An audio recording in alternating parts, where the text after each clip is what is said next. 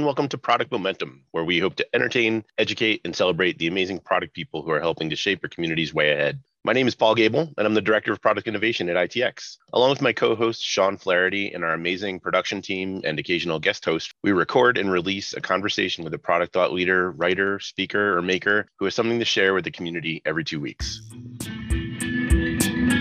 Hey everyone, we've got a great episode for you today. Kent Weathers has been a hero of mine for quite some time. I've been following him through events like leading the product, as well as the work he's done as a founding board member at the Association of Product Professionals. We're going to talk a lot about APP, and I'd encourage you to push pause now and go check that out before listening further.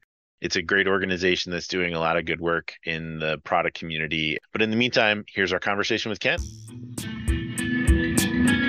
Well, hello, everyone, and welcome to the show. We are super delighted to have Kent Weathers join us today. Kent is the Chief Product Officer at Brainmates and the Director at the Association of Product Professionals, the global industry body for product people. They represent people and practices and work tirelessly to advance the profession of product management. Before joining Brainmates, Kent founded a tech startup and scaled it as CEO before an exit. He then captained his yacht 9,337 nautical miles across the Pacific Ocean from the United States to Australia. Kent, thanks so much for joining us today. I'm so excited to have you.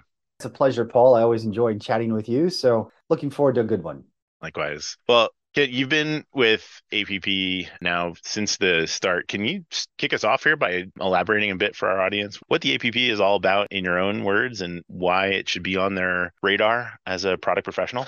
I might start, like all good product people do, with the problem that we're trying to solve. I think it's important to look at where product management, as the industry that we view it today, is in its journey. And it's grown up a little bit in the last 20 years. Uh, today, it doesn't matter what country in the world you live in, you can learn good product management. There is an immense amount of training, consulting companies, conference companies, all there to support the product individual and help them be a good product person. But many of those great product people find themselves in organizations that perhaps unintentionally prevent them from doing good product work. And that's the problem that we see. It's, it's very easy for those that are insulated in Silicon Valley technology companies who are very, very versed in product and embrace it to think, well, we know our organizations allow and empower great product management practice. But the majority of product people work in organizations that don't. That's the problem that we see. We want to make the C suite structure their organizations, develop their processes, that actually empower product people to do what they know to do. And that's the problem we're trying to solve. I think it's a gap that we've seen develop subtly over time. We've watched the technology landscape shift from very process project oriented organizations through an agile transformation and into this product, the word that keeps coming up, practice, this product practice. That's right. I'm wondering if we can unpack that word for just a minute. It's not a process, it's not a framework, it's a practice. What does that mean to you in the APP? Yeah, and I think the practice is a, is a good word because the practice is about the entire organization, not just the product function. And I think that's where organizations get it wrong. They think, well, I'm going to bring in a product person and they're going to do these amazing product things, but there's no alignment across the entire organization on how they make decisions. So to me, a product is every single touch point that a customer experiences along the journey. It's how they hear about the product, it's how they purchase it, it's how they onboard, it's how they use it, of course, which is what we think of as a product. And then it's how they get support later when they need help with it. A lot of different functions own those different parts of the customer experience. So, what I call a product. And a practice is about aligning all of those functions and all of those heads around good, sound product management. And then developing a culture where people are empowered, where they're trusted, where they know what to do, and in essence, the end result is the organization can then unlock or leverage the power that product management can bring to the table. And if they don't develop that solid practice, they'll never actually see the true value of product. And that's when product individuals become discouraged because they know they're not allowed to do what they should. Yeah, it's really exciting for me because it ties a lot of things that I can know intellectually, like the processes that get a product to the proverbial shelf or the framework that aligns a team to get a roadmap done efficiently, mm. aligned to scope, schedule, and budget. And you can talk about product marketing management, where you talk about the experience touch points after it's released and the journey. But what you're really talking about is the whole. It's not how we build it, it's not how we sell it, it's not how we position it. It's really thinking about the customer and how they interact with the product and tying it all together. So I really appreciate that perspective because in my search for nuggets of knowledge, it's easy to get fixated on what's the tweetable soundbite that can give you the edge. What are the tweaks? It's almost like a golf swing. What are the mm. angles and positions? But it's really much more holistic and broad based than that. Am I getting to what the APP is trying to get at in the industry? Yes, it's not about the tactics. I'll put that word on it that a product individual might use. It's about what an organization believes across the entire organization and how it actually behaves even when product isn't in the room, right? That's what the culture is. And I guess when we saw that problem, the reason we believed it would require an association to solve it was because we looked around the landscape and it doesn't matter what country you're in. You've got Roman Pichler Consulting in the UK. You've got Steven Haines of Sequent Learning down in uh, New York. You've got Brainmates over in Australia. You have all these amazing companies that develop these incredible frameworks and they're training individuals. They're consulting with organizations. But the challenge is, is that while 70% of what they teach is the same, they've all put it into proprietary frameworks. You know, one of our councils, our Align Council, has actually documented all the different competing product frameworks in the world. There are more than you would ever believe. And that Miro board is so full. Yeah. And they're all great frameworks. And 70% is the same, but they're all different because they're proprietary, which is just good product work. But when an organization then looks at that and they bring a consultant in, and the consultant says you should practice product this way. They say yes but you're bidding against someone who says we should do it a different way. And the last consultant said to do it that way and that didn't work for us. Why should we ever do it yours? And that's why we don't think the current service providers including our ourselves because the app is made up of competitors who are service providers yeah? Yeah. Solve it on our own. We looked at how other industries have solved this. And i'll just mention two briefly we looked at accounting, right? Accounting, when we went to hire our finance manager, we had in the ad must have a CPA license or equivalent. All that is is an industry association that created some best practices and standards and then tests accountants to make sure they're current on them. But that evolved over time into university degrees, it evolved into best practices. And we never hear the CEO tell the accounting team to skip important principles in the name of delivering faster, but they do that to product people all the time, right? There's another one the scuba diving industry. I don't know. Are you a diver, Paul? In a different lifetime, yes, I was.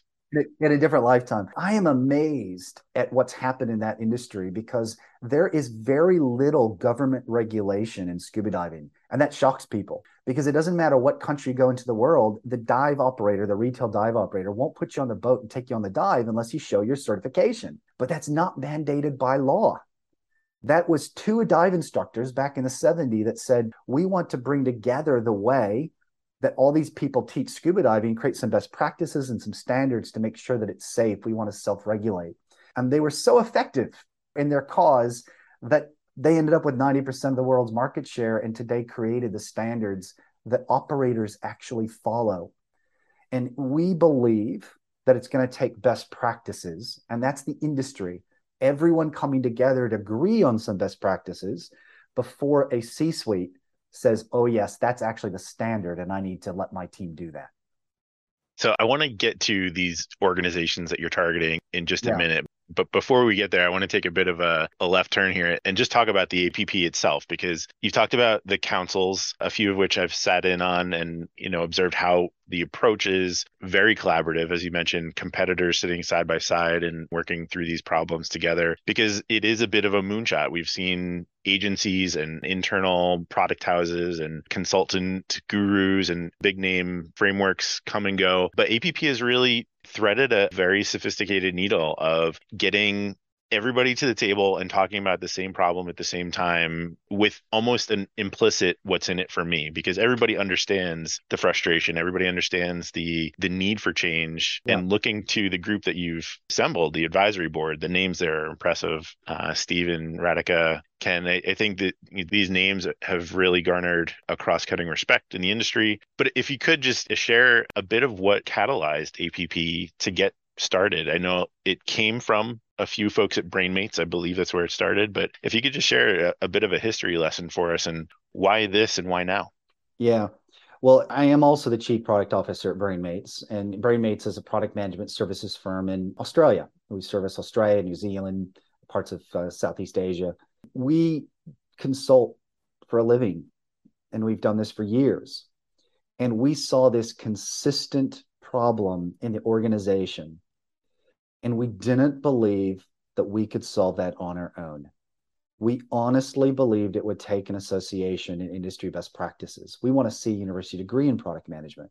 So when we looked at that problem, we went out and did some old fashioned customer discovery. And then we realized we were going to need to assemble that team of competitors. Yeah to create that industry body. So we immediately reached out. Uh, Ken Sandy was one of the first people reached out to, and Anthony Murphy, who's got his own consulting practice, and Steven Haines. So we started to assemble this group of competitors to start to think about how could we tackle this problem? What is the problem? How might we go about solving it? What would an association do? And we spent a year on that problem. So many interviews, people in the industry both on the problem side and after we thought we had maybe a solution to try to validate that concept. And then we invested money into it and we brought it to market, right? And now we're in that building the army phase, if you will, bringing the players from around the globe. There are members in APP from Australia, from New Zealand, from the United States, from Mexico, from the United Kingdom, from Germany, from Romania. You know, it's truly a, a global endeavor and trying to get the seats at the table because one of the principles we set in the beginning was we would not create the standards ourselves. We were going to get all the voices together that we could and then create that right vetted community environment for the community to create the standards or the best practices. And that's kind of the genesis of how this thing started.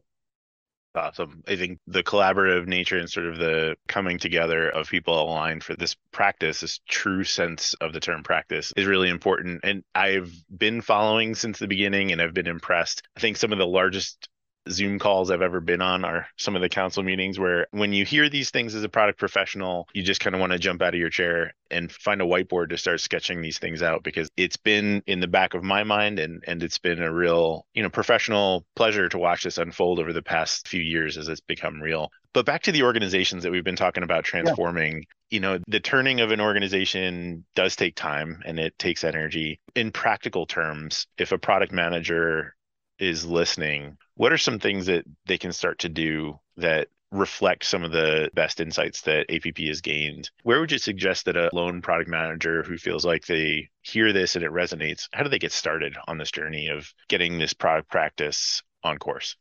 Yeah, the organizations are difficult to change.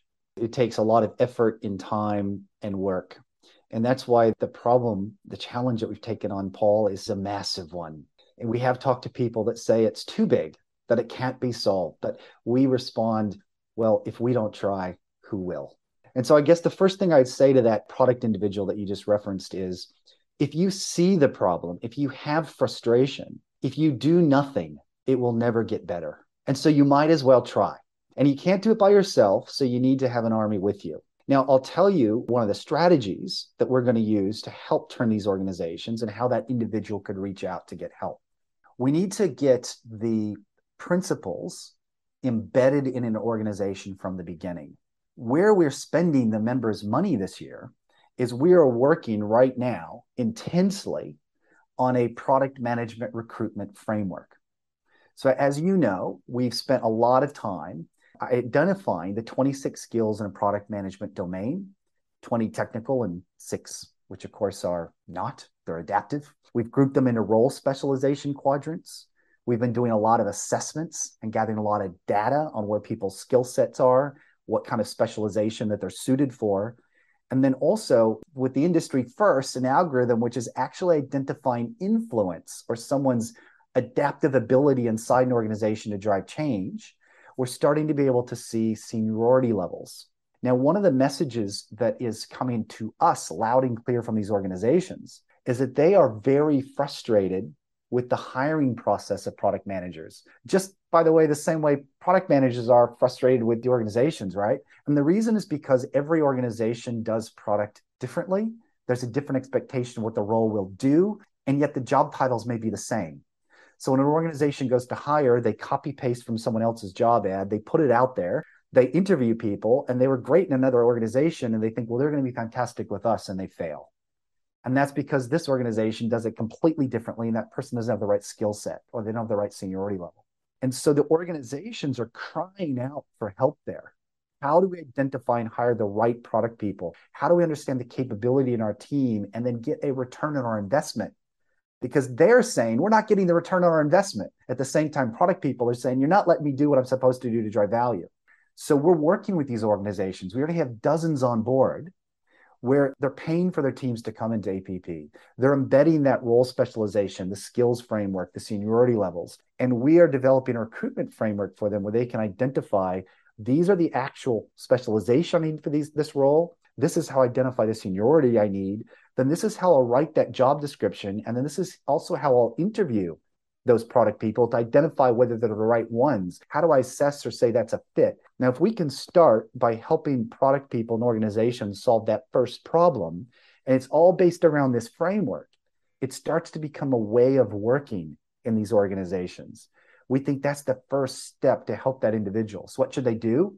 They should probably reach out to us and say, Can you talk to my product leader, to my HR or my people and culture team? Can you talk to my capability team, depending what size of organization we're dealing with? Because that's how we work. We work across that organization to align HR, product, and capability. That's what I would ask that individual to do.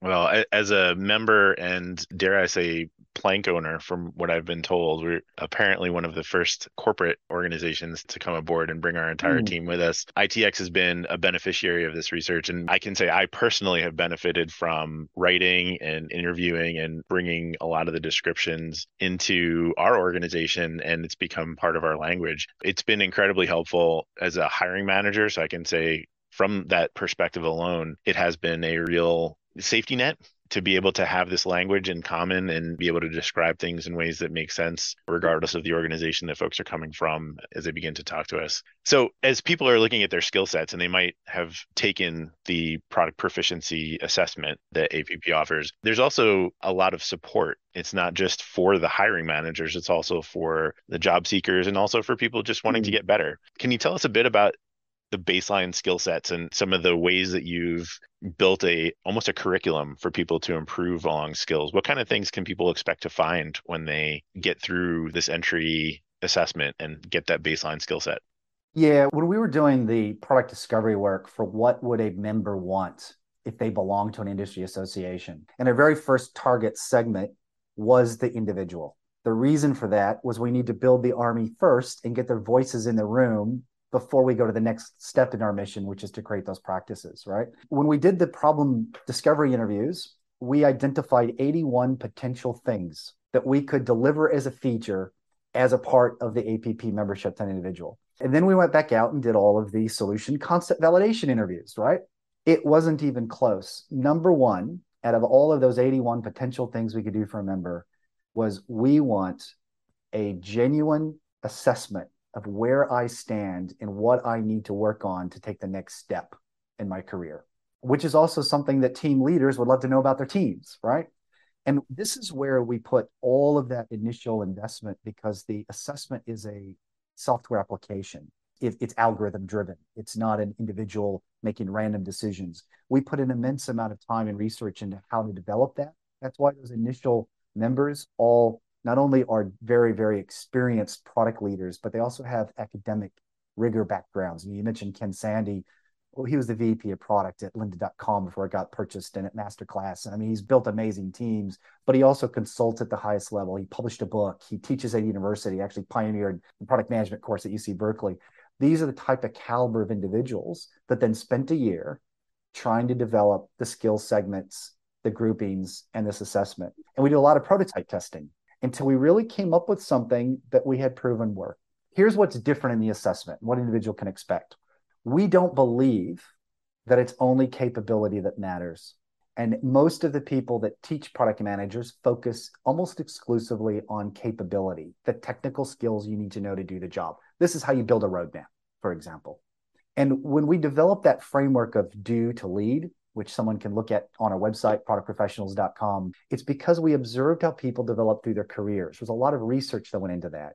And when someone's brand new in their career, they just start by doing things. They have very little influence. They're told they do, right? But they reach a second level in their career where they start to really collaborate more with others. And I don't just mean working in teams, but I mean they start to seek out their peers, their stakeholders, their customers to get buy in, to get alignment.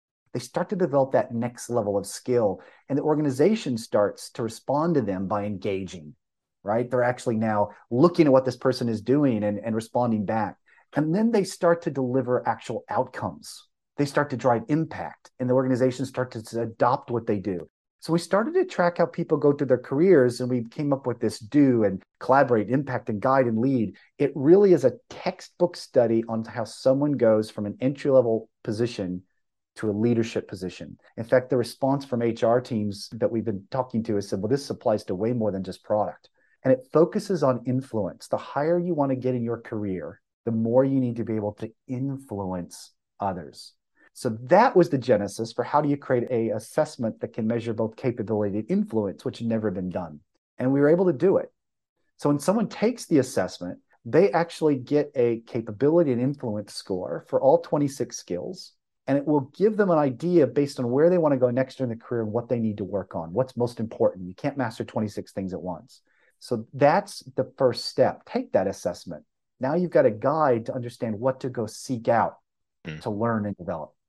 Yeah, it's been really helpful for me because it's sometimes a noticeable shift when you go from collaborating to guiding to leading. Yeah. It's not always a title change or a moment of recognition, but being able to put words to it even internally as you're looking at your career and articulating your goals, which hopefully you're doing, you have a way to say, I haven't been doing that fun stuff of writing acceptance criteria and doing usability tests but i am doing more coaching and mentoring and recognizing that you know there is an opportunity cost as we progress in our careers. We're giving up some of the things that we enjoyed that got us into the industry to begin with but now we have an opportunity to introduce others into the role as well. And hopefully there's a multiplicative effect. I think too the thing that the app has been very clear about just to touch back on the roots for a moment again is that it's not just another event company. You're not just another conference. You're not just another framework. This is really a look holistically at pulling all of these conferences and learning from all of these, you know, the, the 70% in common means that we have a lot more to share than the, the proprietary section. So I'm wondering if you can share a bit about the future, if you can elaborate on, you know, of the 81 things to focus on, you've knocked a couple of them out of the park already. Yeah. Where are we going from here? Yeah, and I'll first dive a little bit into what you just said, and then I'll circle back. Don't worry, I'll answer that question about where you go.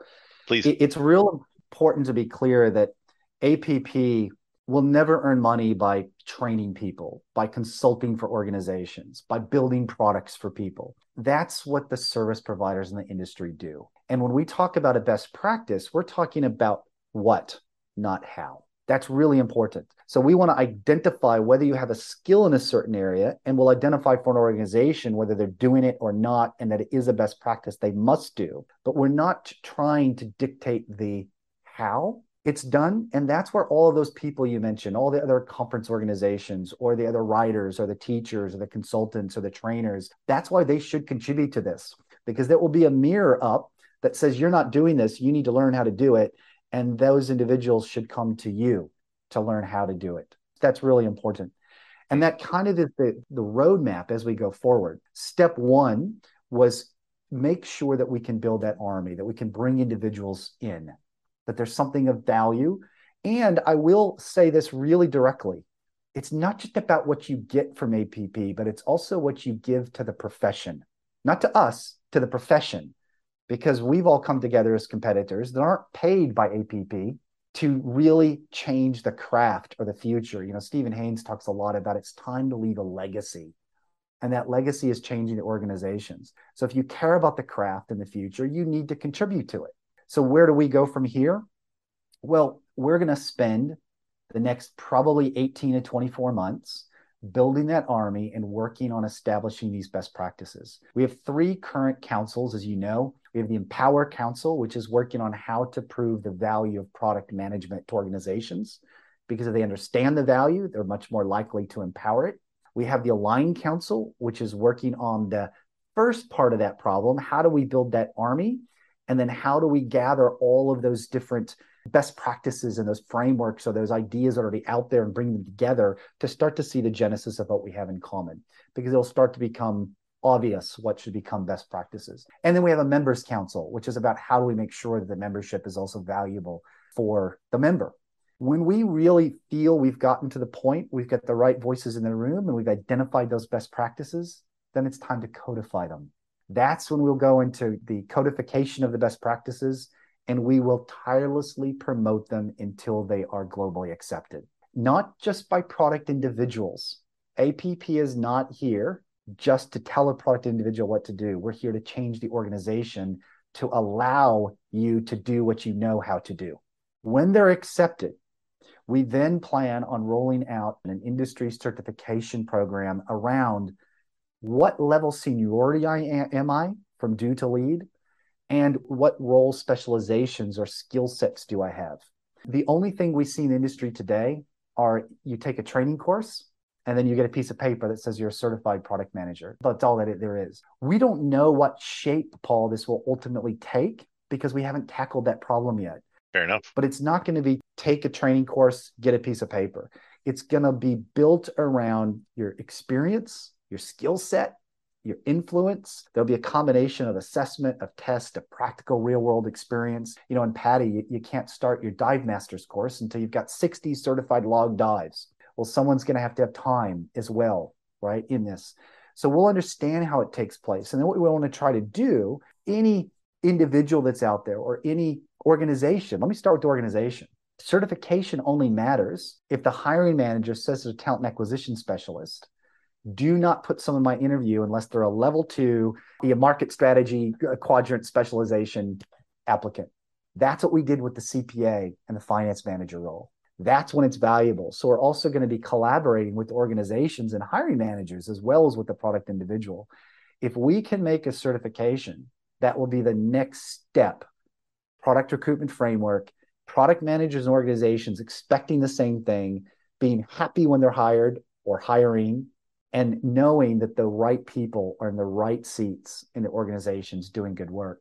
That's kind of then what the next three to five years looks like. Sure. I love it. I'm excited for the future. I've been along for the ride since nearly the beginning, trying to help out as much as I can, but really just excited to have learned from some of the best and been a benefactor of some of the resources and really just enjoyed watching this transformation unfold. A lot of late nights from Australia mm. time, mm. yeah. dialing in, but always worth it. Before I let you go, I do uh, want to emphasize one of the ways that you let off the different event, but uh, leading the product conference that you started, just to put in reality what is at stake and you referenced a stat about the number of dollars that go into technical products and the percentage that fail and i'm not sure if you remember the stats off the top of your head mm-hmm. didn't mean to put you on the spot but it is a staggering amount of capital that's invested and an even more dare i say tragic number that fail. So this isn't just a nice to have or mm. a neat box to put this in. These are real stakes with real problems that are big and can change lives one way or the other. So I'm wondering if you could just reflect on, you know, what this means to you, maybe philosophically, you know, why is this such an urgent need? Do those numbers play into it, or is there something else that means something special to you in this effort? Yeah, they do. And I do know those stats intensely and deeply because they really drive my personal mission, eh, which is why I'm contributing to APP. We know that 30,000 new products are launched every year. That's a global number. We know that 40% of them fail. Now, that was an empirical study done by Stephen Markham. It's documented. That number varies by industry. The best industry, by the way, is about 37%, and the worst is about 62%, if you can imagine that. And that's a staggering cost. Now, that cost has been measured at just over a trillion dollars US annually for those failed product launches. Now, if you just did the map division, which isn't technically correct, but that's still over $5.3 million for every product that failed. That's wasted. So the organization is wasting. If you think about product development, all of the cost is before you get to market. It's all of that discovery work, the building, all of that investment and then you get to market and find out it's going to fail and, and you're just trying to recoup your investment. Now organizations have responded to that in multiple ways. You mentioned the waves that we've seen the world go through right? The first wave was agile transformation. Well we, we need to, to build things better. We need to build things faster. And so that was put into place and then that wasn't enough. And so that the, the wave that we're seeing ourselves in right now is digital transformation right? Well we've got to go digital. We've got to change how we work and the amount of money being spent on digital transformations is staggering. In 2021, it was 1.78 trillion dollars, and the numbers forecasted to hit over seven trillion dollars in 2023. Now, HBR, Harvard Business Review, did a study on digital transformations, and they said that 70% of that money is wasted. It goes to no value and drives no outcome. And we know why. Because the companies doing digital transformations teach those organizations how to build things better, but they don't teach them how to build better things. Hmm. That's what product management does. That's the missing component. And so we also know how organizations that we term as product led leap in value, because there's been a study on that as well. Yep. We know that organizations that we define as product led see a 2x enterprise value, a 1.8 eight times growth rate and a 1.5 revenue multiple. There is a financial reason to put product management at the heart and center of how you work and become what we call a product led organization. Now, when you talk about the impact or why am I doing this? Why is APP doing this? Because we're imagining a world without that waste. We're imagining and envisioning a world without 30,000 products failing every year. Why are they failing? We know why they're failing because an exec team make a strategy and a, a, ceo wants to build something their product teams are just order takers they're feature factories they just get an idea and they build it. They don't validate it with the customer. They don't solve an actual need. If it solved a true customer need it wouldn't fail. We think we can be the organization that changes the world forever by reducing that waste Incredible. I can't think of a better way to end a conversation like this, a better note to finish on. So I'm not going to ask any more questions, even though I've had a blast talking to you, Kent. I look forward to talking to you next time and looking to see where APP goes. I'm excited to be a part of the journey, and I'm honored that you took the time to spend with us today to share what this is all about and where you're going. It's been a true pleasure. Yeah, likewise, Paul. And I really appreciate the role that you play the role that this podcast plays, the role that ITX plays. You're really making a positive difference in the industry. Thank you. And please keep doing that because it will take all of us to change. Cheers. Well, that's it for today. In line with our goals of transparency and listening, we really want to hear from you. Sean and I are committed to reading every piece of feedback that we get, so please leave a comment or a rating wherever you're listening to this podcast. Not only does it help us continue to improve, but it also helps the show climb up the rankings so that we can help other listeners move, touch, and inspire the world just like you're doing. Thanks, everyone. We'll see you next episode.